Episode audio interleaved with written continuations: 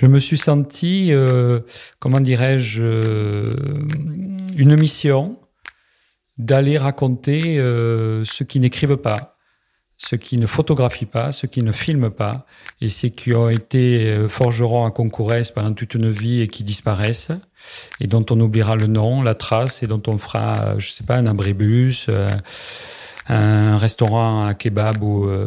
Je me suis dit, je vais raconter la vie de ces gens-là.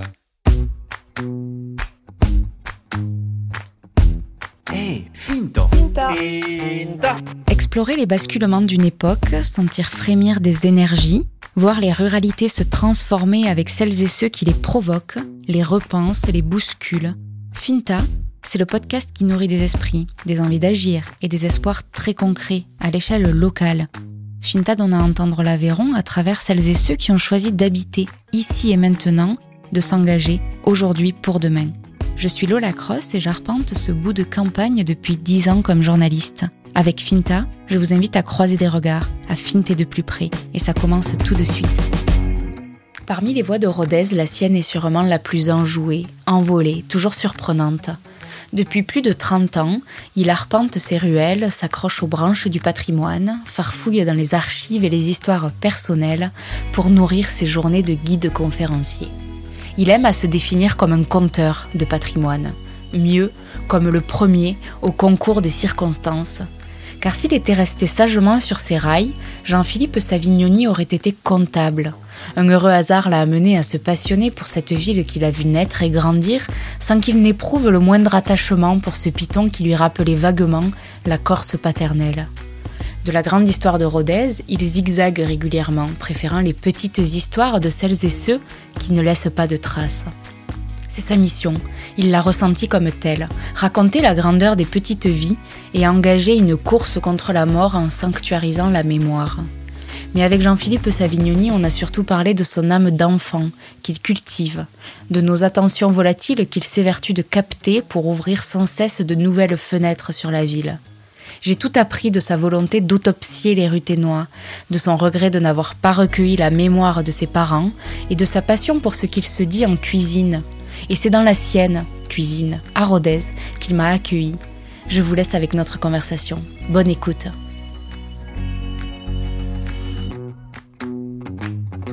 Jean-Philippe, bonjour. Bonjour. Merci Lola. beaucoup euh, de m'accueillir euh, donc chez toi a priori. Dans ma cuisine, de 1959. C'est très précis, c'est par là que je voudrais qu'on commence d'ailleurs, parce que de tous les lieux que tu apprécies, tu as choisi celui-là pour me recevoir aujourd'hui. Pourquoi? La cuisine, c'est un endroit de vie. Euh, c'est là où les gens se retrouvent.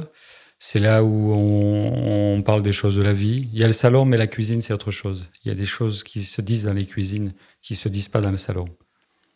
Et je sais qu'il y a un proverbe qui dit qu'il faut pas aller voir en cuisine. Moi, je pense qu'il faut aller voir en cuisine. C'est là qu'il y a les, qui se disent des, des choses ess- essentielles entre ceux qui constituent la famille et les autres qui passent ici. Voilà, la cuisine, euh, la cuisine à la campagne, euh, dans la ferme, euh, le petit rond du verre de vin qui est resté collé et qui marque l'emplacement des verres de chacun, des bouteilles, les bruits qui craquent. Je suis très sensible aux cuisines. Eh bien, je l'apprends. J'en suis ravie. Ça dit quelque chose sûrement de toi. En tout cas, on est à Rodez, Ah oui. euh, dans cette ville où tu es né. Toujours en Rodez, décidément. Pourquoi? Mais parce que euh, c'était pas prévu. Mon père donc est né à Pietradiverne, qui est un petit village en Castaniche, en Corse, et rien ne le prédisposait à, à passer euh, ces dernières années et une partie de sa vie ici à Rodez. Et son épouse, euh, ma mère, était Lorraine, un pays de grand froid. Ils se sont rencontrés au Maroc où ils sont restés de longues années. Donc, vous voyez, Rodez était euh, inconnu, totalement inconnu. L'Aveyron, euh, la France, bon, un peu, mais. Et comment ils sont arrivés ici alors? Donc mon père était fonctionnaire de police et au gré de, il est arrivé au camp du Larzac pour une affaire donc qui concernait des Algériens qui étaient sous protection. Et ensuite il y a eu les événements que vous savez du Larzac et il est resté. Donc il y a eu, moi j'ai une sœur qui est née à Millau et puis après il y a eu un poste qu'on lui a proposé à Rodez qui ne leur plaisait pas à Rodez, ne plaisait pas à mes parents. Ils trouvaient que c'était froid, que les gens étaient pas comme à Millau, qui était une ville bon ouvrière, plus plus plus solidaire, plus plus simple. Ils ont trouvé à, à Rodez une certaine froideur. Voilà. Et donc du coup, j'ai grandi sans être sans sentir le moindre attachement de mes parents pour la ville où nous étions. Et l'image que je garde, et qui est donc une forme de preuve, c'est que les valises étaient sur l'armoire de leur chambre et elles attendaient. Et finalement, ils sont restés Vous voyez, comme toute leur vie? Et eh oui, comme la vie, ils sont enterrés ici, alors que, que, que, rien.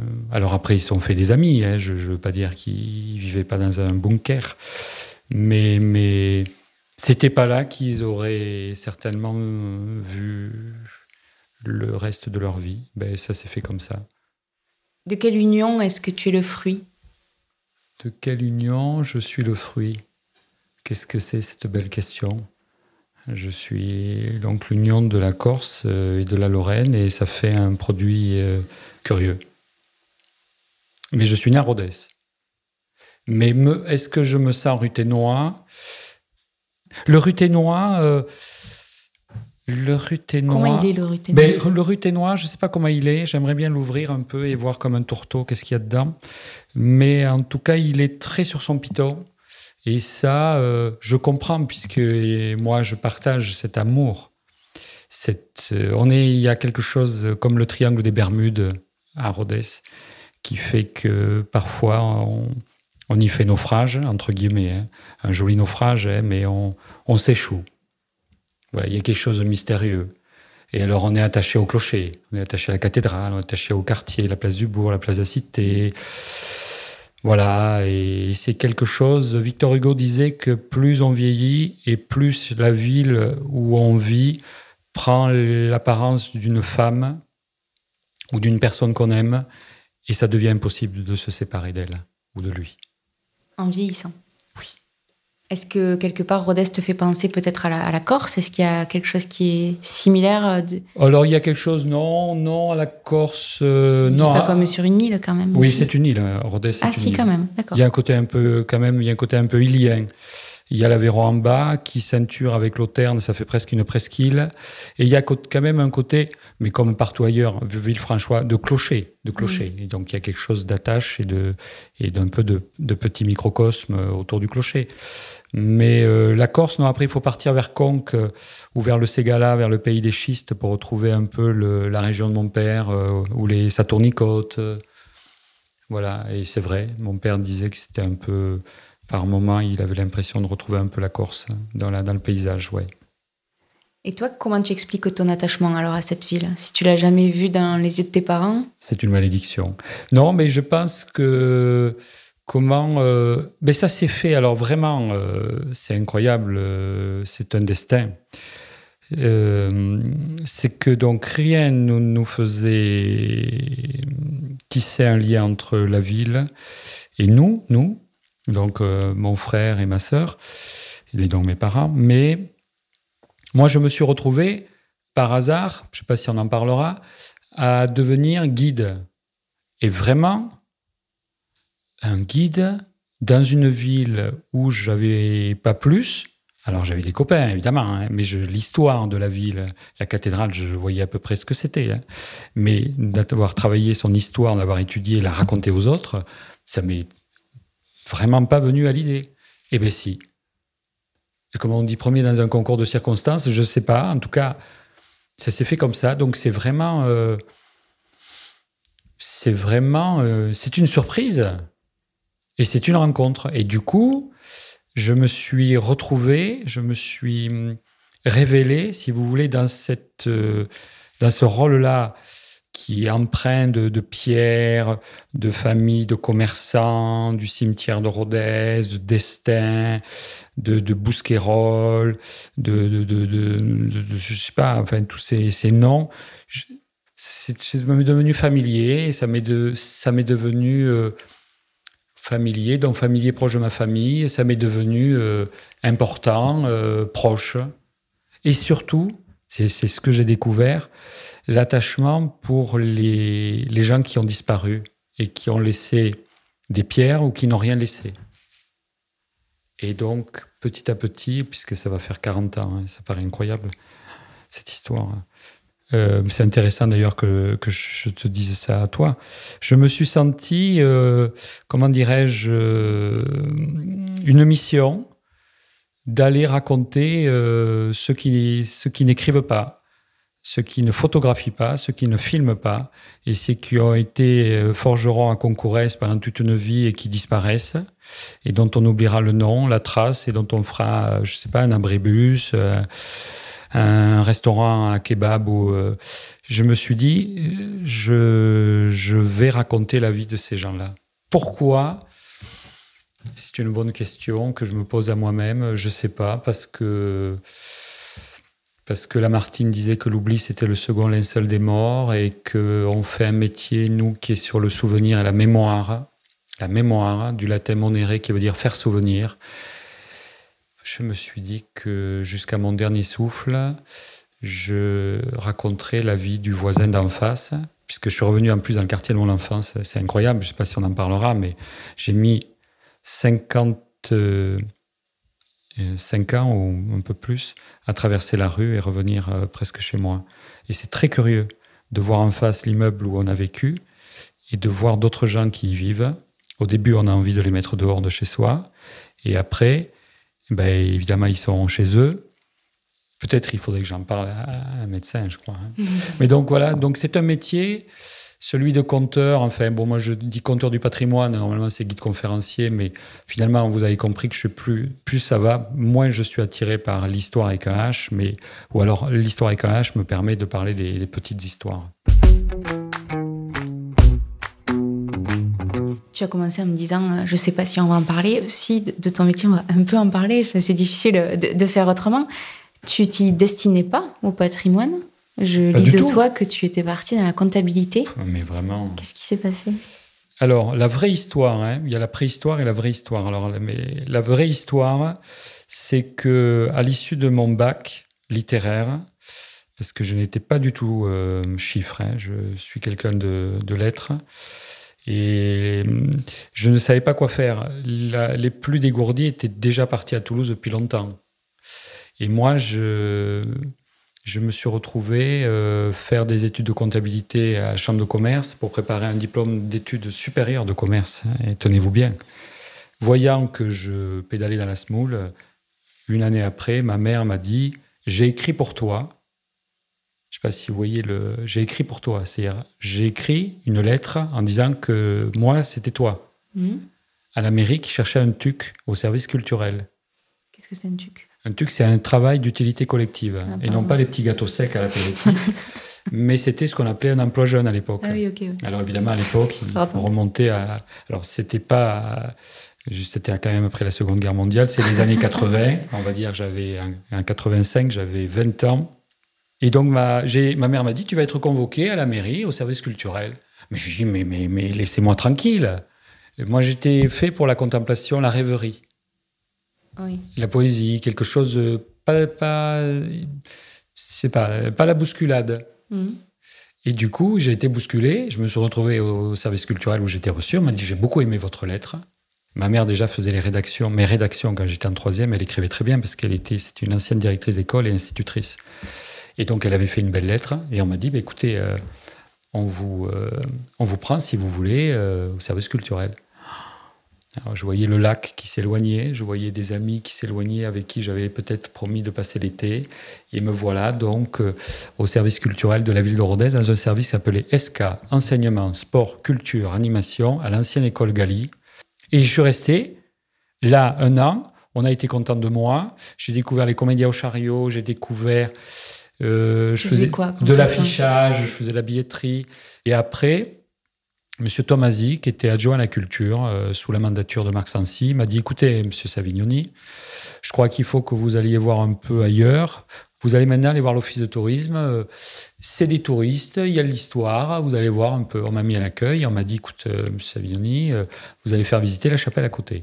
J'ai écoutez, moi, elle est baroque. Mais dis baroque Moi, je croyais que c'était le nom euh, d'un historien hongrois, ou enfin, je savais pas ce que c'était que baroque. Donc, je partais à zéro. hein. C'était mon niveau dans l'histoire, hein, en gros. Et je me suis retrouvé à, bûcher deux petits polycopiers qui sentaient l'alcool, là, à l'époque. Maintenant, ça sent plus l'alcool. Et accueilli les gens. Et aux premières journées du patrimoine est arrivé un monsieur très tôt. C'était un peu gêné de lui faire la visite parce que c'était 8h30. euh, Quand on est guide, il faut mettre en action la machine, si vous voulez. Après, quand on est chauffé, on s'éteint plus. Vous voyez, au micro déjà. Et il m'a dit Ah, j'aimerais bien visiter la chapelle. Alors, je lui ai dit Mais je vais vous accompagner. Alors, je lui ai fait la visite de la chapelle. Et après, il est parti. Il m'a dit Très bien, je, vais continuer. C'était le week-end du patrimoine, première journée, hein, première année. Et en fait, je l'ai vu en photo sur le journal, c'était le préfet l'Aveyron. Et j'allais dire, euh, ben voilà, euh, j'avais passé déjà un petit oral. Et je suis parti. euh, après, on m'a dit, ben, tu vas faire la cathédrale. Et puis, je suis tombé dans cette histoire. C'est vraiment le cas de le dire. hein. Et Donc ça veut dire que ce métier, tu l'as appris complètement sur le tas. Complètement. hein. Je suis une erreur, euh, un autodidacte. euh, 1515, pour moi, c'était le temps de cuisson du poulet à la, à la broche, quoi. 1h15, non. Alors que je ne pensais pas du tout à Marignan. Donc, je, je suis parti de l'histoire. Donc, peut-être, alors, vous voyez, où, où tu vois, euh, Lola, plus simplement, je pense que ce qui a fait que, humblement, modestement, on m'a beaucoup prêté l'oreille et je remercie tous les Ruténois et les, autres qui m'ont suivi parce que c'est vraiment, quand on est guide, on ne sait jamais qui en aura. hein. Il y a, des fois, vous êtes tout seul, des fois, guide, il y a personne n'est venu. Et souvent, il y a eu des gens, des gens de Rodez qui sont revenus, mais revenus faire la même visite. Par exemple, ça fait 19 ans ou 21 ans, je ne sais plus, que je fais le cimetière de Rodez. Et les gens reviennent. Et c'est très touchant. Et je crois peut-être, s'il faut trouver une explication, c'est peut-être parce que j'étais, pour, pour certains, euh, j'étais, je ne sais pas si on peut dire de leur milieu, parce qu'il ne faudrait pas que ça soit connoté, mais de leur milieu de connaissances. C'est-à-dire, il y avait des gens qui arrivaient bruts. Et moi, j'étais aussi brut qu'eux. Et donc, finalement, euh, ça m'était facile de me mettre euh, à tous les niveaux, puisque moi-même, j'étais au niveau à moins un. Et donc, les gens m'ont aidé à devenir guide. Ce sont les gens qui m'ont posé des questions, qui m'ont forcé à, à aller étudier. Alors, j'avais ça, évidemment, quand même, parce que quand on est guide, on ne part pas tout nu. hein. Mais ils ont gratté. Ils m'ont posé des questions. Ils m'ont dit, tiens, mais vous savez... euh, Et du coup, ça m'a intéressé à Rodez. Qu'est-ce qui, dans le patrimoine, t'émeut Est-ce que c'est les, est-ce que les- c'est les gens ou est-ce que c'est la pierre, les lieux? Alors la pierre, j'adore toucher les, les pierres et surtout les portes, les encadrements de fenêtres, là où seuls les gens se sont accoudés. Comme euh, disait un, un historien dans la préface des Frères Corses d'Alexandre Dumas, j'ai un imaginaire du Moyen Âge, j'ai un imaginaire de l'histoire. C'est-à-dire si je ferme les yeux, je peux voir une petite maison sur la route de Conques où j'imagine euh, le dernier tour de clé dans la porte. À un moment, les gens sont trop vieux, ils ne peuvent plus se lever. On sent donc que les enfants sont partis. Il y a cette mamie qui reste. Elle restera jusqu'au bout. Elle marche encore. De temps en temps, elle ouvre la fenêtre. Elle n'est devenue plus qu'un ombre, un fantôme, une silhouette. On la confond avec la blancheur du rideau. Et petit à petit, il y a le dernier tour de clé. Elle se retourne. On l'envoie dans un EHPAD ou une maison de retraite. Elle sait plus bien tellement où elle va. Peut-être elle perd la tête et elle disparaît. Il reste derrière euh, elle cette- ces petits pas dans le chemin et le tour de clé dans la porte qui marque la fin. Vous voyez ce que je vous raconte, je, le vois alors que c'est pas vrai puisque je connais personne hein, et je vois pas cette maison. Mais en vous le disant, elle m'apparaît. Ça me permet aussi, si vous voulez, de raconter des histoires aux gens par le biais de l'émotion, parce qu'elle me vient assez naturellement en fermant les yeux, et ça me permet d'écrire des livres et des histoires, puisque se dressent, si vous voulez, se dressent euh, des chemins, des maisons et, et des gens. En revanche, il faut écrire. Et je ne peux pas écrire comme je parle, sinon ça serait trop simple, je n'ai pas ce talent-là. C'est assez intéressant parce que là, de toute pièce, tu, tu fabriques que ton histoire. Soignez-moi Lola, soignez-moi. J'oserais pas. Complètement imaginaire, alors que ton métier, c'est quand même d'être dans le vrai et dans Ça le dur et dans la science. Enfin, ça dans m'intéresse plus l'histoire. Mais Ça le va faire patrimoine, ça veut 40. dire que tu racontes des histoires, des vraies histoires. Non, Des fausses non, histoires. non, non. Non, non, non, non. Je, je, peux vous donner toutes les dates qui sont les bonnes. Mais après, il est vrai que que à la cathédrale, je ressentirai, je ferai ressentir un rayon de lumière qui traverse euh, un vitrail et qui est la manifestation de Dieu, puisque Dieu est lumière dans la construction de la cathédrale, et à partir du moment où la lumière traverse le vitrail, elle est d'essence divine. Et ça, je peux peut-être le faire remarquer parce qu'il y a ce rayon de soleil qui apparaît au moment où j'arrive, plutôt que leur dire que la première pierre a été posée en 1276. Donc ça, ça veut dire que tu vas chercher ton, ton visiteur par l'émotion, que tu le, tu le captes en fait, oui, je vais le chercher très naturellement. Hein. Je me dis pas, celui-là, je vais le choper par l'émotion, il va ressortir bousculé par, euh, par, par ce que je vais lui dire. Non, non, mais c'est parce que ça me vient. Alors avant, je me freinais. Avant, j'en restais sur mon petit chemin de guide conférencier. Et d'ailleurs, c'est très bien, un guide conférencier, c'est une espèce en voie de disparition, puisque il y a les orangs-outans, les pandas et les guides conférenciers. Les guides conférenciers ou pas conférenciers sont euh, les audio-guides. Euh, moi, j'ai rien contre les audio-guides. Hein. Je ne parle pas 25 langues. Euh, je ne peux pas faire 25 visites sur la journée, sinon j'explose. il faut de tout pour faire un monde. Mais maintenant, le numérique, le... qu'est-ce que c'est? La réalité augmentée. Mais qu'est-ce que vous voulez que j'augmente la réalité? Moi, déjà, la réalité, il vaut mieux la fuir. La réalité, euh, vous la connaissez. Donc, j'augmente je, l'imaginaire. Aussi bien aux scolaires, aux enfants, qu'aux adultes. Pour moi, c'est pareil. Les enfants, d'ailleurs, je ne vois pas qu'est-ce que c'est qu'un adulte. Et d'ailleurs, euh, si c'est ce que je crois, un adulte, euh, c'est pas, pas super quand même. C'est quoi que tu crois? Ben, Un adulte, c'est un enfant qui a mal tourné. Euh, c'est-à-dire, euh, une fois qu'on grandit, euh, on fait plus de cabane, on joue plus avec ses copains. Il y a la déclaration des impôts, il y a la taxe foncière. Alors, je, je, évidemment, je simplifie énormément. Mais après, notre horizon, notre horizon est un peu plus limité, un peu plus borné. On ne joue plus à on dirait que je serai. Si on joue à on dirait qu'on serait, tu serais quoi, toi? On dirait que je serais... Euh, c'est une bonne question. On dirait que je serais euh, David Croquette. J'aurais une petite maison en bois dans la forêt de la Yule. Et euh, j'essaierai de savoir quel est l'animal qui a laissé ses traces dans la bouillasse devant moi. Donc c'est vous dire si mon cas est désespéré. Lola ne dit pas non, donc euh, parce que je, m'ennuie de moi-même très vite et je pense que les gens s'ennuient aussi. Et comme j'ai une formation où j'ai fait beaucoup de scolaires, d'enfants, l'attention d'un enfant, c'est le temps qu'un oiseau se pose sur une branche. C'est-à-dire, il est parti. Donc tout de suite, si vous voulez, je je sais pas, je pars euh, sur toutes les directions pour retenir l'attention, mais je pourrais cracher du feu, jongler, euh, me contorsionner, je le ferai. Pour garder l'attention. Et oui, parce que les gens, ne... ça part très vite. Et la mienne aussi, en visite. Pourquoi? Parce que, bon, ça ne m'intéresse plus, moi, comme disent 1728. Euh, à la fin de la visite, est-ce que je saurais que c'est 1728 Non, c'est le bâtiment qui m'aura touché. Il y aurait quelque chose qui se sera fait avec le guide, mais c'est pas sur la date. Alors parfois, c'est sur la connaissance du guide. Ah ben il est costaud. Hein. Ah petit qu'est-ce qu'il en savait des choses? Oui, oui, oui, oui, oui. Bon, peut-être, ouais. Enfin, c'est plus ça, moi. Je suis plus dans l'émotion, c'est vrai. Euh. Par exemple, le musée Soulage, si vous voulez, ce qui me plaît dans Soulage, c'est plutôt le destin. Ça, ça me plaît. Oh là là, que ça me plaît, ça. Hein, ça me plaît. Un président du conseil qui découvre des tableaux de soulage après-guerre, il y a une exposition, il dit qui c'est qui fait ça, les couleurs sont très atones, très éteintes. Et alors on vérifie sur des papiers, on dit c'est un soulage, un monsieur Pierre Soulage de Rodez. Et alors le président du conseil, dont j'ai oublié le nom, dit Ah ben si on fait de l'art contemporain à Rodez, où on va quoi? Donc voilà, vous voyez, le destin de Rodez était de rester une petite ville de province, éloignée de toute forme artistique. Eh bien non. Et ça, ça me plaît.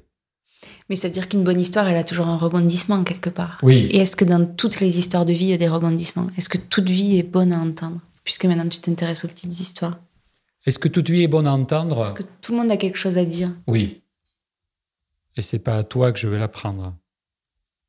Je suis sûr que tout le monde a une chose à raconter. Souvent, les gens ne savent pas la raconter, leur vie. parce qu'il la raconte des fois aux enfants, mais les enfants, il y a un âge où ils écoutent et où ils n'écoutent plus. Et quand ils écoutent, c'est des fois trop tard. C'est le cas pour mes parents. Donc, euh, en général, on ne fait pas de photos. Ou alors, euh, quand on fait des photos, maintenant, on fait des photos avec le téléphone, mais c'est comme si on ne faisait pas de photos. Et quand on faisait des photos, rarement on met le lieu et la date. Je vous dis parce que les archives privées, j'en ai vu beaucoup. Et, mais il y a pas, des fois, on le fait. Hein. Et surtout, on a vraiment on est sûr que notre histoire n'intéressera personne. Personne. Personne. Le destin euh, de M. Ferral, forgeron à Concourès, tout le monde s'en moque. Eh bien non. Eh bien non. Qu'est-ce qu'il y a dans cette histoire que toi, envie de partager eh Déjà, je trouve formidable qu'il y a M. Ferral qui devient forgeron. Ça, déjà, ça me plaît. Un Ferral forgeron, oui. Et après, euh, bah après c'est les rencontres humaines avec les gens. Sa petite moustache, euh, ses yeux un peu inquiets de me voir, il me connaît pas. Et puis quand on pose des questions aux gens pour apprendre leur vie, il faut créer un lien, hein, Lola. Et donc ce lien, ce fil tisse, ça prend du temps. Et après, les gens vous racontent des choses, qui sont allés pour la première fois au Maroc, qu'ils avaient pris l'avion dans les années 50, que ça leur a fait très peur. Et petit à petit, on rentre dans une intimité de choses qu'ils n'auraient même pas racontées à leurs enfants, parce que bah, parce que, parce que quoi, voilà, on les voit, on les connaît, on raconte pas ça, donc euh, on se confie et petit à petit se crée un truc et une histoire. Hein. Attention, je vois déjà le spectre de la nostalgie, du passéiste et du c'était mieux avant. Non, non, non. Je préfère qu'on me soigne aujourd'hui, qu'on m'arrache les dents aujourd'hui. Mais par contre, le terme de nostalgie est presque un gros mot. Moi, ça me gêne pas du tout. La mélancolie, c'est autre chose. On est d'accord. Mais la nostalgie, euh, oui, on a la nostalgie du temps qui est passé, de ses parents qui étaient vivants. Euh.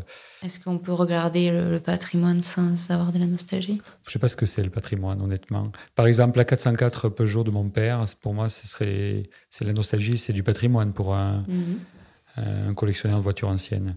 Mais, mm, mais le patrimoine, c'est tout. C'est tout. C'est la, poissonnerie, la poissonnerie de Figeac qui n'existe plus. Celle de Rodez, qui était euh, rue Neuve, est tenue par M. Vergne. Euh, tout ça, c'est du patrimoine. le patrimoine, euh, c'est tout. C'est tout. c'est tout. Donc, vous voyez, c'est la, cabane d'enfants derrière la maison. tout est patrimoine. Patrice, c'est ce que nous ont laissé, nous ont légué nos pères. Donc, il y a le patrimoine, l'héritage.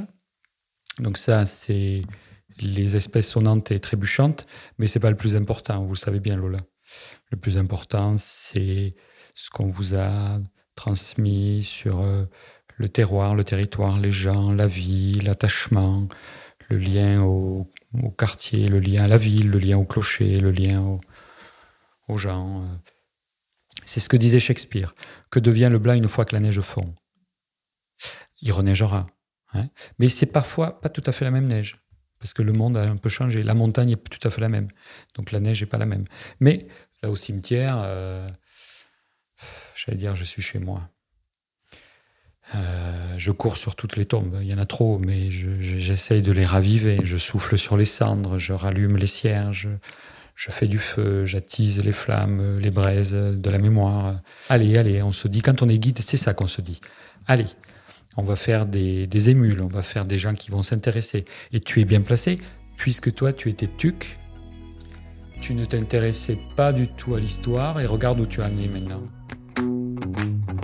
Tu as commencé en me disant que ce métier-là, c'est une, mission presque que tu, que tu avais endossée. Oui, parce que souvent, on n'est pas écouté. Pas souvent, mais des fois, on n'est pas écouté. Des fois, les gens, euh, les enfants, vous écoutent pas. Euh, des fois, voilà, des fois c'est plus difficile, des fois on est moins bon, des fois, hein, voilà. Euh, des fois le public est moins bon, le public est moins bon, et des fois c'est le guide euh, qui est un peu seul sur scène. Hein. Tu disais que pour euh, dans les visites, tu, choisis l'ingrédient, tu, tu, te fais plaisir toi aussi d'une certaine manière dans les visites que tu mènes, mais qu'est-ce que tu donnes de toi? Ah ben, euh, je donne. Qu'est-ce que je donne de moi? C'est une bonne question. Euh, ben, un guide, il donne tout. Hein. Ben oui. Déjà, il donne sa santé. Parce que quand le groupe est là, ben, euh, il faut y aller. il me revient en mémoire le père de Roger Rey. Roger Rey, c'est celui qui a créé l'école du chariot avec Paul Astruc, les comédiens au chariot, qui est la plus ancienne troupe amateur donc de France, hein, comme vous le savez. Et hum, Roger Rey me, ra- me racontait que son père, qui- je ne sais plus ce qu'il faisait comme métier, bon, mais qui va passer longtemps euh, jusqu'à ce qu'il meure, euh, donc dans une retraite assez longue, il m'a dit se promener dans Rodez et il aidait les gens qui cherchaient un bus euh, et puis des gens qui cherchaient la cathédrale. Qui... Il voulait que les gens aiment sa ville. Et quand on est guide, on veut convaincre les gens. On veut. Alors quand il pleut, quand c'est dimanche, quand tout est fermé, il faut faire naître euh, des, des trucs. Vous voyez, il faut alors il faut sortir une colombe de son chapeau, il faut faire encore un peu plus le truc. Voilà. Après, euh, qu'est-ce qu'on laisse? Euh, Donc on laisse sa voix. Je, vois que par exemple quand je fais des visites, quand j'enchaîne, je, je perds ma voix. On laisse donc un peu de de son émotion. Il y a des visites où on est ému. Euh, Tu vois, euh, qu'est-ce que j'aurais donné comme, comme, comme comptable? Qu'est-ce que j'aurais pu donner comme comptable? Mais quel comptable? Alors déjà, l'entreprise qui m'aurait employé aurait fait faillite, évidemment, serait tombée euh, dans, dans- au plus profond. Donc de, voilà. Mais surtout, qu'est-ce que j'aurais pu faire naître des chiffres? La date, oui, j'ai bien obligé. La hauteur du clocher, 87 mètres. Donc, il faut bien sortir de temps en temps des chiffres. D'accord? Vous voyez, par exemple, Pierre Soulages, c'est pas tant qu'il a atteint 100 102 ans qui m'intéresse, même si c'est évidemment un incroyable voyage. Un incroyable voyage. Mais ce qui m'intéresse, c'est par exemple à l'inauguration en 2014 du musée. Je me rappelle très bien que Pierre Soulages s'est tourné vers quelqu'un de son aéropage là en disant il faut que j'y aille. Et on a eu peur qu'il soit très fatigué, qu'il ait besoin de s'allonger. Bon, il était déjà en 2014, alors il était déjà âgé. Non, on lui a demandé si tout allait bien. Il a dit mais il faut que je peigne. C'était le jour de l'inauguration du musée qui, le seul dans le monde, portait son nom. Il était présent. Donc il y avait tout le monde autour de lui. Il avait, il était, il avait fait l'inauguration, il avait fait la petite conférence avant, il avait fait tout ça. Il était encore avec les gens, mais il y avait ce besoin de peindre. Et ça, je trouve que c'est que c'est plus fort que tout. Ça me plaît plus que de donner sa date de naissance et donc vous voyez, on en reviendra toujours, toujours à cette histoire, euh, et je ne peux pas faire autrement, de petits chemins par derrière, euh, de rentrer par les cuisines, puisque vous êtes chez moi dans la mienne, et de, de passer par l'entrée de service. C'est-à-dire par l'émotion, par euh, tout ce qui est, peut-être tout ce qu'on n'attend pas d'un guide conférencier, mais maintenant je ne sais plus qu'est-ce que c'est qu'un guide conférencier. Protégez-les. Est-ce que tu as déjà ressenti que tu tournais en rond? Oh là Alors, je tourne en rond pour cerner un problème. Mais euh, est-ce que je tourne en rond? Est-ce que si j'entends... Oui, oui, oui, oui, oui, oui, oui. En fait, euh, on ne tourne jamais en rond dans l'histoire d'une ville parce qu'il y a toujours à apprendre. Toujours. C'est-à-dire, on va aux archives et alors là, c'est un puits sans fond. En revanche, il est vrai que sur la visite euh, de Rhodes, j'ai après euh, proposé une dizaine de visites à thème. Donc, euh, Fualdès, euh, l'assassinat du procureur Fualdès la nuit, le cimetière de Rhodes, les jardins cachés de Rhodes. euh, bon, enfin bref. Et, ça, c'était pour essayer d'élargir la palette de Rhodes, pour montrer que la ville. euh, après, j'ai eu la chance, et ça, je le dois à, à Rodez Agglomération qui m'emploie, il faut le dire, hein, qu'on me laisse filmer. Et donc après, je suis parti dans euh, une collection qui s'appelle Muséum et qui est devenue Parole de Ruténois, c'est-à-dire filmer des gens. Donc on en revient à forgeron, mais aussi au judoka Raymond Saquet, euh, qui a participé au développement du judo dans les années 50 à Rhodes. Voilà, ça m'intéressait de savoir comment le judo est arrivé à Rhodes. Peut-être que j'ai un problème. Après, ça m'intéressait d'enregistrer euh, euh, le café de chez Simone, place du Bourg qui en fait avait commencé à l'hôtel du Parc. Ça m'intéressait d'aller chercher cette histoire et toutes les autres que Simone allait nous raconter sur les cafés de Rhodes. Et ça, j'ai eu cette chance d'aller filmer tout ça pour qu'il reste d'aller enregistrer et garder de la mémoire, de la mémoire, de la mémoire. Je pense que fondamentalement, si j'en parle à un psychologue, plutôt un psychiatre maintenant, c'est l'idée de lutter contre la mort, en fait. Et j'ai la naïveté, mais je ne crois pas que ce soit très naïf, de me dire que dans 40 ans, dans 50 ans, ceux qui seront là et qui feront Rhodes, euh, se tourneront vers euh, ces petits films et ces petites images. Parce que moi, j'adorerais voir des images de, de Jeanne Rinaldi qui fut maire de Rodez, euh, de Denis Puech, le sculpteur.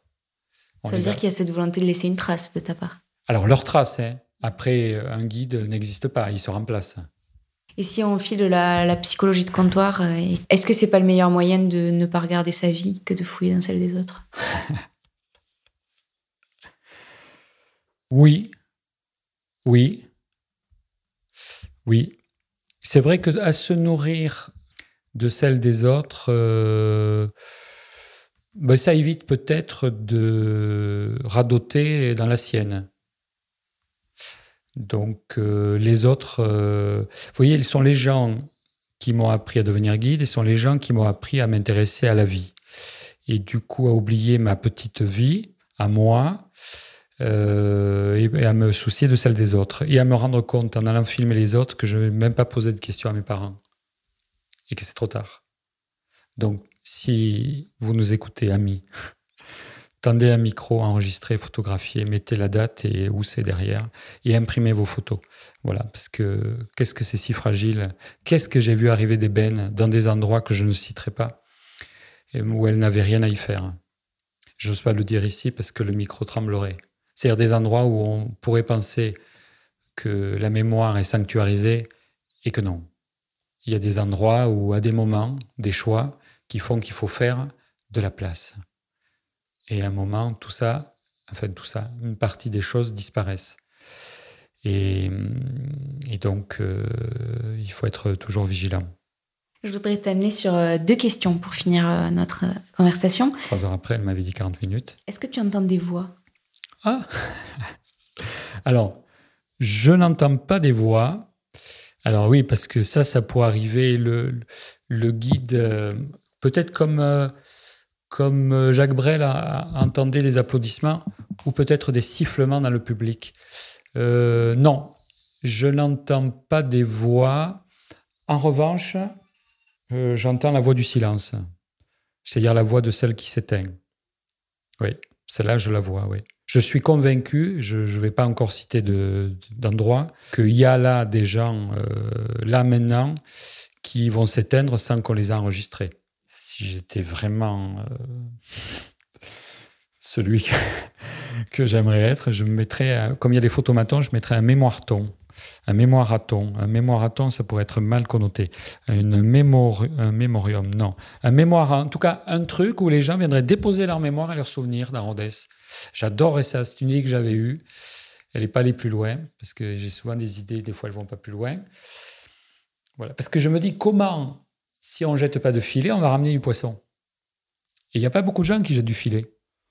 Et ceux dont on pourrait penser qu'ils vont le faire, ben, ils ne le font pas, parce que soit c'est ben, parce qu'ils ont déjà d'autres filets à, jeter ailleurs, et soit parce que ben, parce qu'ils n'y pensent pas ou que ça ne les intéresse pas.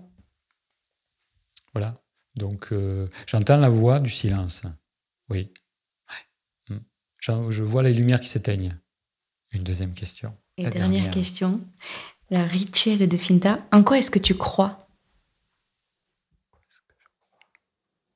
Alors, c'est une très bonne question à poser à un guide qui fait visiter la cathédrale. Euh, et oui, depuis 40 ans. Alors, Alors je pourrais, te dire ce que m'a dit le père Michel Ginisti que je viens de filmer pour le dernier opus de Paroles de Riténois qui va sortir bientôt et qui m'a bouleversé.